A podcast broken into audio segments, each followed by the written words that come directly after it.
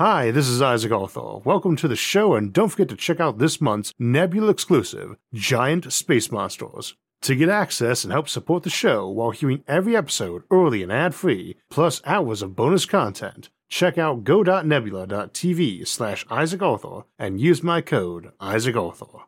This episode is brought to you by Brilliant.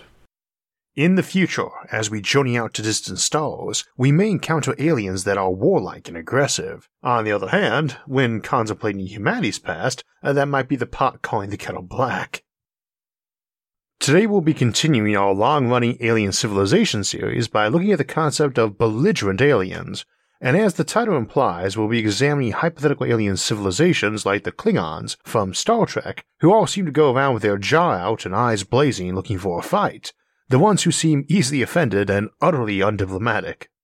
However, we'll also be examining what's sometimes called the biologist view and historians' take on the Fermi paradox, the big question of where all the aliens are, that we explored a bit last month in our Sci Fi Sunday episode on sentient planets and world consciousnesses.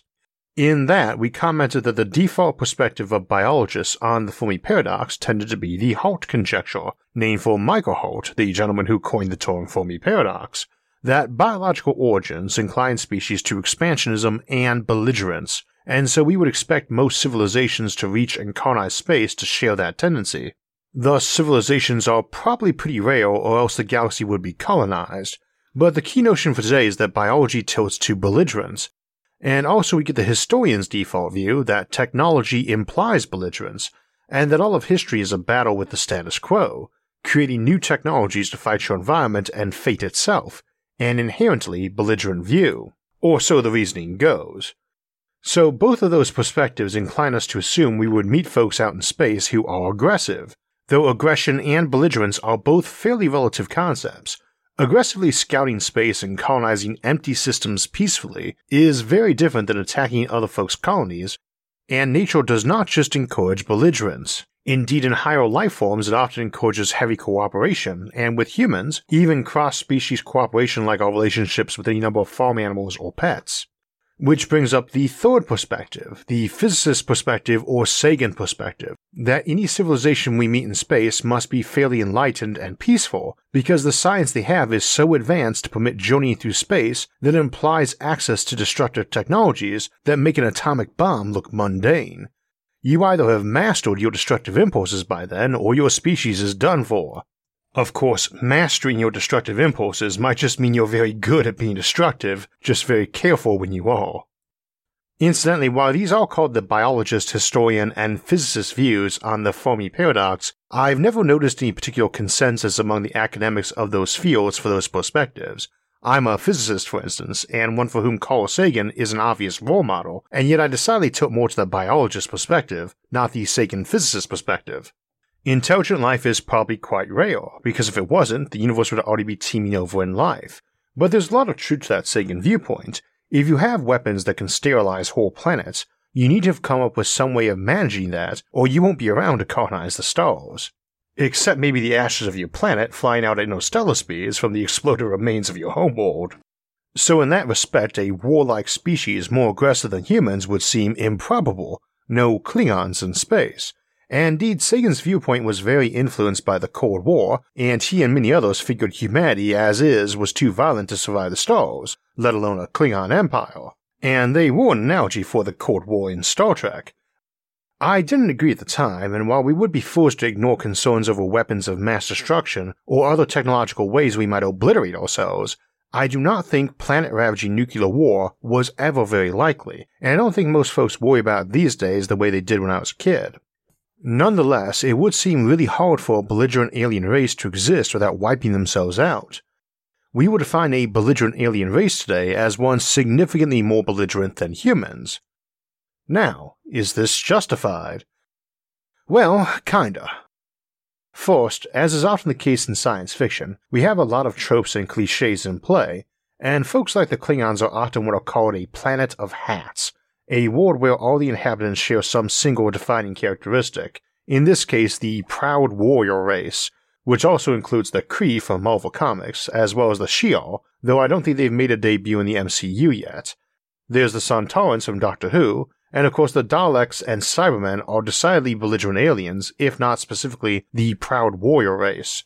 We have the Green Martians from the classic John Carter of Mars, who never voluntarily were unarmed, the Idirans and the Affront of Iain M. Banks' cultural novels, the Kzinti from Larry Niven's Ringworld and known space novels, the Mandalorians, Chiss, and Wookiees from Star Wars, and countless other examples.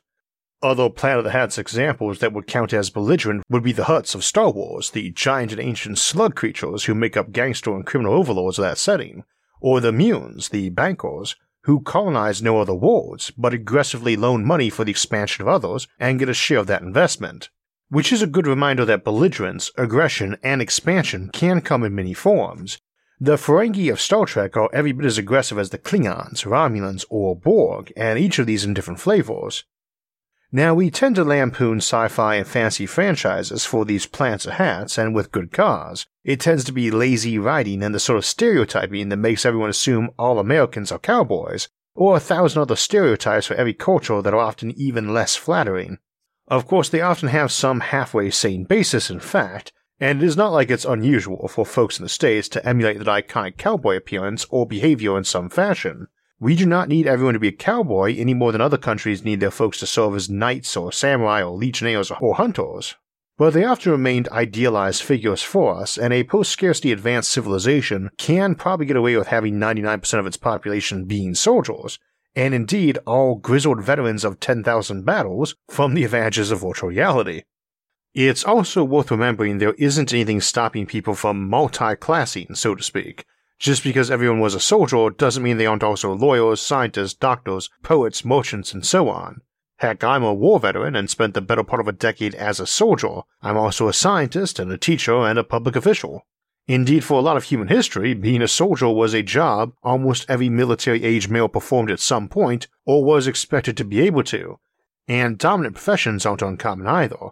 For most of human history, if you visit a civilization, more than half its people would call themselves a farmer or a hunter or a gatherer. Uh, these often had a hundred flavors and subcategories, like a wheat farmer, but then so does soldiering.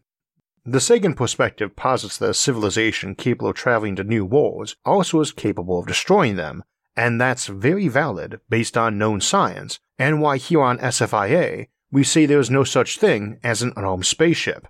That's the first rule of warfare when it comes to space naval engagements. Bigger engines means bigger guns. If a ship can outrun you, it also probably doesn't need to run away. A spaceship engine capable of traveling to new worlds carries energies in it that dwarf a nuclear bomb. However, in this same vein of thought, we need to acknowledge that such civilizations probably also have radical life extension technology, mind augmentation, virtual reality, and advanced teaching methods those are not prerequisites of getting to another world like that powerful spaceship is, but those technologies will likely be ours before a human foot sets down on alien world around an alien sun for the first time. Such being the case, the typical human in a spacefaring era, and thus the typical alien in one, should be assumed to be potentially vastly more skilled than you or I, there is a chance that AI and superior automation might make everyone a lazy dolt lounging in virtual utopias, while robots wait hand and foot on the drooling morons they've become, but then they probably aren't doing much colonizing and exploring either. Though their robots might be, and they might be belligerent too.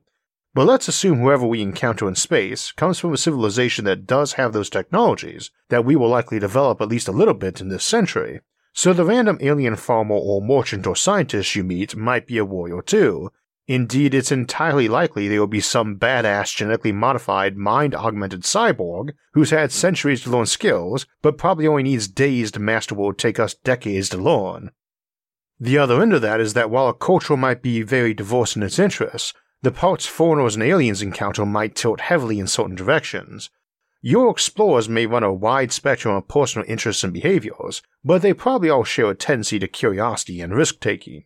Your border posts, garrisons, and fleets probably have a martial culture, and your roving merchants, your rogue traders on the outskirts of your civilization, probably have some common behaviors that are not your cultural norm either. And given the time lag of space travel, this may be all another civilization knows of you for centuries. These folks on your outer edge, whose behavior is an outlier, possibly even your pirates and exiles. It's probably worth noting, though, getting back to the notion that we would expect aggression and belligerence to be universally present, if not necessarily dialed up to 11, that I'm not familiar with any extant culture on Earth with no martial past. Even some strongly pacifist groups like the Amish are very much influenced in that by their past, emerging from a region that was no stranger to war. The basic notion often in play with the Sagan perspective is that civilizations have given up their violent origins, and that's entirely possible, I suppose. My normal complaints about this in sci fi is either that they seem to have discarded any concept for aggression, which can be entirely peaceful, and often look down disgust on humanity for not having abandoned violence yet.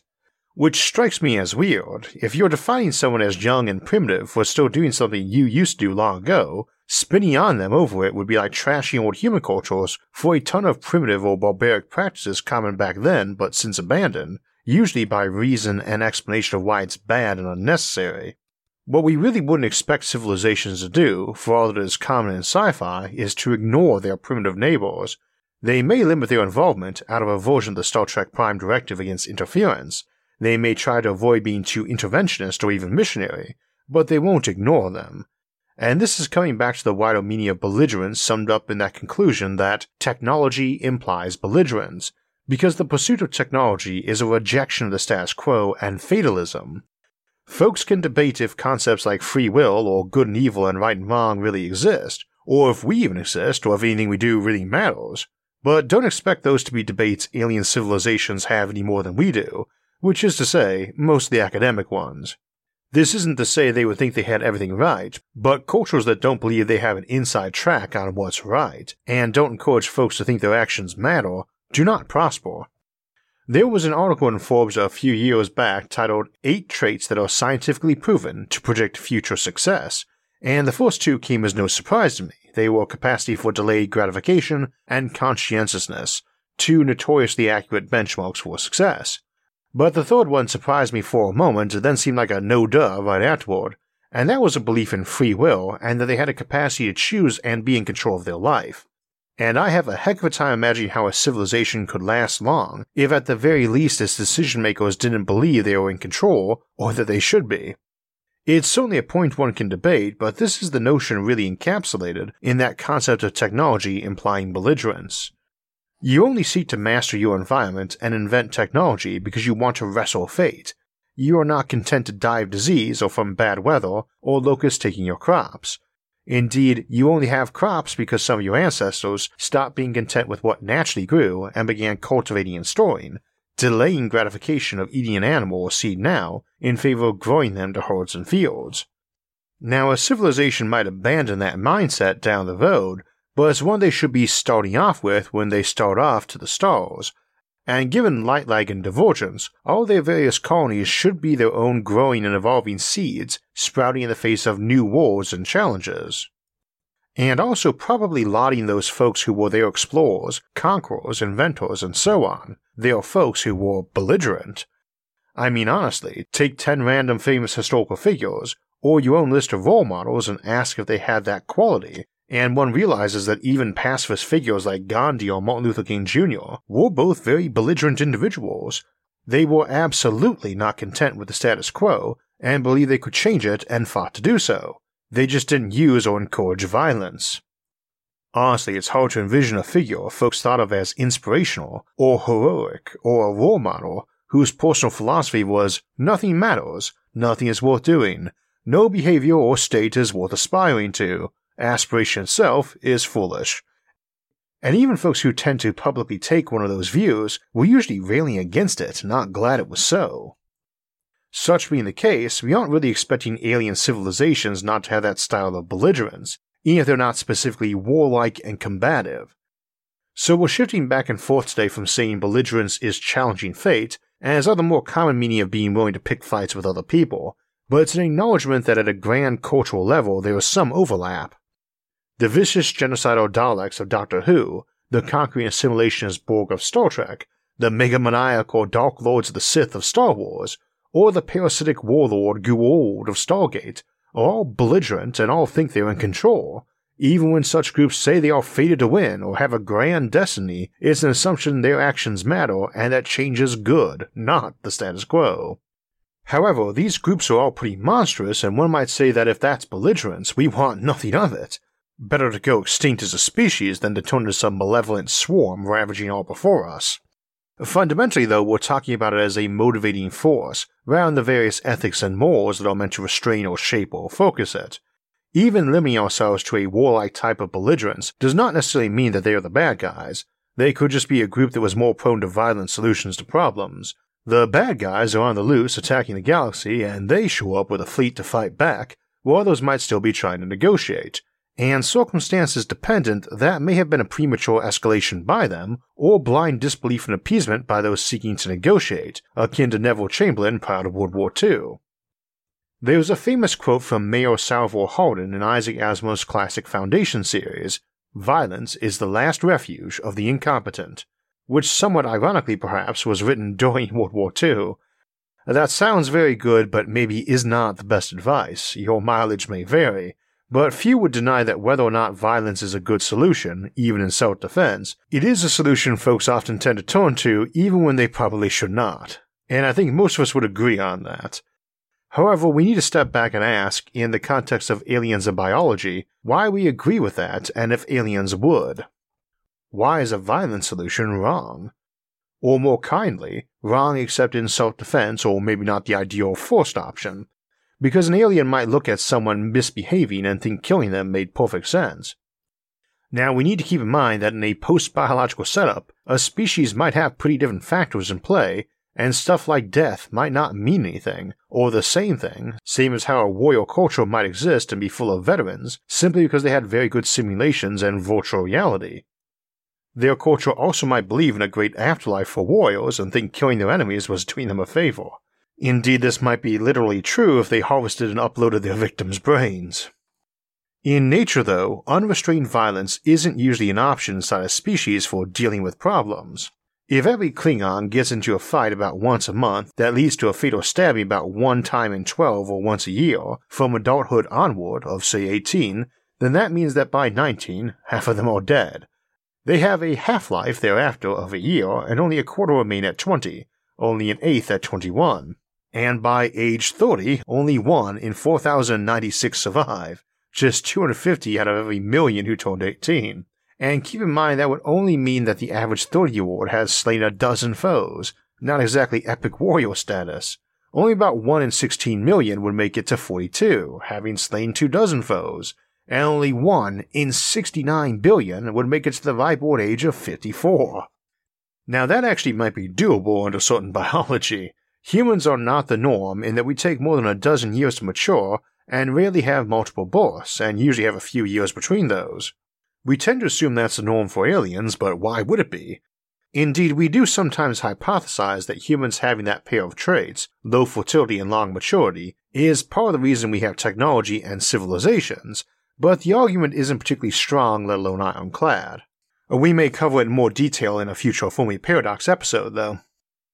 Long maturity may not even be needed for a big brain and intelligence, and we can't rule out insect hive levels of reproduction in intelligent animals. And a species that followed that one year adult half life in males, but not in women and children, and was not monogamous and was pretty fertile, really could sustain that death rate. And we can't assume all style of reproduction in genders either, they might be a creature that divided amoeba like, and killing someone was basically where you stabbed them in the brain and caused the critter to split into two new critters, missing much of their prior memories and opinions. In a weird case like that, the norm for parenthood might be seen as going out and murdering someone you disagreed with so you could raise the two children that they split apart into. As such a culture is likely to have some very weird views on violence. The other problem is birth control. Humans don't breed very quickly and take a long time to mature so we can't afford to be losing people left and right to accidents and disputes. Hence, the tribe sees violence, especially violence leading to the death of a tribe member, as a bad thing by and large. It has to, and presumably this is true for anything following our basic pattern low births, long maturity. However, every species will grow in numbers because of technology. They would have evolved to be producing enough of themselves through birth and maturation to exceed those who died, at a minimum, replacement numbers, and indeed more so because they can't go migrate to new ecosystems and expand territory and tribe numbers without some occasional surplus. With technology, though, with that belligerence towards nature, comes fewer deaths to accidents, fewer deaths to starvation or disease, or anything else early technology can help us out with a bit. Thus, numbers grow, because they're not dying as soon on average. This is a critical problem for a species that was, say, prone to having more kids than humans and matured faster than humans, and which were pretty physically tough too, your default Klingon or alien warrior race. They might be pretty big into fighting and killing each other to climb the ranks, but it actually might be a childhood or young adult behavior, culling the horde, and you could easily imagine them having expressions like, if you're not willing to even fight for your own place and status, how could we ever trust you to fight for the tribes? Which in certain circumstances might resonate as well or better than, if you're willing to kill one of our own just to advance yourself, how could we ever trust you with the fate of our tribe? From a naturalist perspective, the tribe would tend to trust those whose activities were seen to improve the tribe's status, which depends on way too many specific circumstances. All we can really say is that their belligerence needs to be restrained in some fashion or fashions that prevent them self obliterating, which also permit them to maintain their overall numbers and infrastructure, so they can't be trashing their own cities while fighting either. There's an example in the novel Horus Rising by Dan Abnett that comes to mind. This is from a book series and setting whose motto is, In the grim darkness of the future, there is only war, and is where we get the term grimdark from, so it's probably no surprise the example comes from the soldier protagonist, Captain Loken, relating to a story collector how they once encountered a species that was so warlike it had designated certain spots or arenas as the only place they could fight. Thus, when humans showed up to invade, their warriors all gathered in those arenas expecting battle, and Loken's commander, the titular Horus, opted to bomb those arenas rather than go land troops there. So a civilization needs some rules restraining their belligerence, but obviously needs to beware encountering those who choose not to follow those rules themselves. And we could mock the arena example, except that when you think about it, from a strategic perspective, any such rules are going to need to be a bit arbitrary, and the best way to win is always going to be to break those rules. So we often need those indoctrinated in pretty hard, and we can also note that scorched earth tactics and total war, nominally what happens when both teams choose to ignore those rules, mostly only happens when there's just those two teams, not a lot of internal factions vying for power, and outside third parties who might jump in to hurt the side that broke the rules.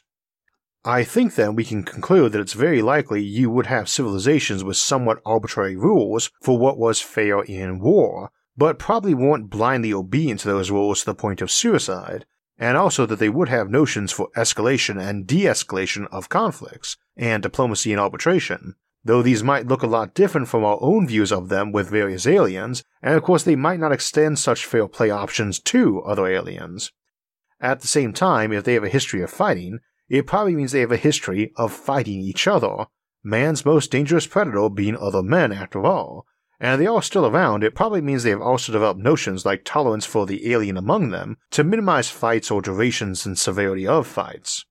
They would also presumably realize that if they arose in the galaxy and started encountering other civilizations, it would strongly imply they will eventually wander into one much older and tougher than them, who it might be nice not to go to war with. That is the first rule of warfare, after all. Never pick a fight with someone bigger than you, and those older, tougher aliens were probably in a position to have seen all your previous interactions with other aliens, if you tried to work with them or just tried to wipe them out or conquer them. So let's bring this episode in for a landing, much like an alien invasion fleet. Obviously, if we are using that broadest meaning of belligerence, the one implied by pursuing technology, then belligerence is probably a good thing. But if we were limiting it to warlike, then we can say that they had to have some restraints built in against self destructive behavior, However, we can't say what those will be universally, they are just too variable to their specific biology and civilization.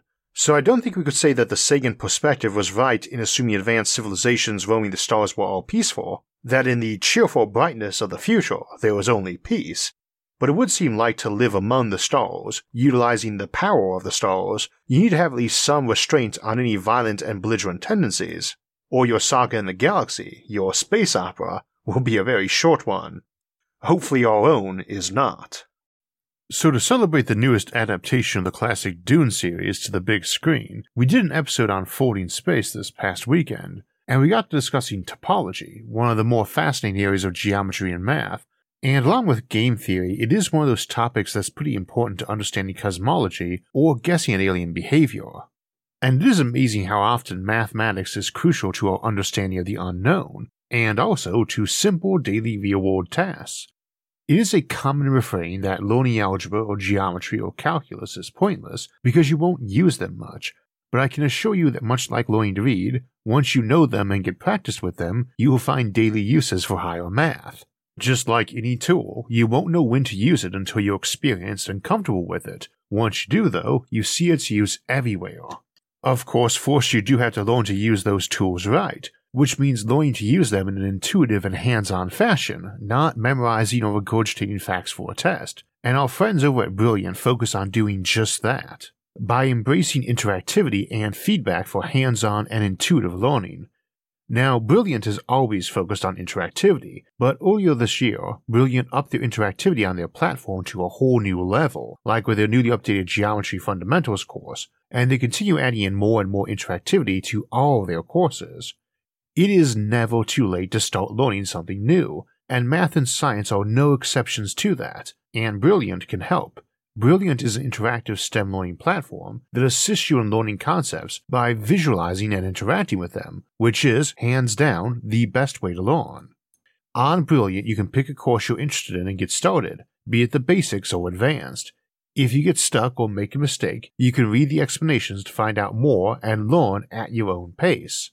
Knowing and understanding math, science, and computer science unlocks whole new worlds, and if you want to start your journey to them, you can try out Brilliant for free and get 20% off a year of STEM learning. Click the link in the description down below or visit brilliant.org slash Isaac Arthur. So that will wrap us up for today, but we'll be back next week for Thanksgiving to discuss the concern that focusing on space exploration might imperil us handling problems back here on Earth, as we look at how space colonization can save Earth. Then we will wrap up November with our monthly livestream Q&A on Sunday, November 28th at 4 p.m. Eastern Time. December will start off with a look at how miniaturization and digital mind uploading can impact the Fermi paradox, and we will follow that up with a look at upcoming advances in material science on December 9th. Now, if you want to make sure you get notified when those episodes come out, make sure to subscribe the channel. And if you enjoyed the episode, don't forget to hit the like button and share it with others. If you'd like to help support future episodes, you can donate to us on Patreon or our website, isaacarthur.net. And Patreon and our website are linked in the episode description below, along with all of our various social media forums where you can get updates and chat with others about the concepts in the episodes and many other futuristic ideas. Until next time, thanks for watching and have a great week.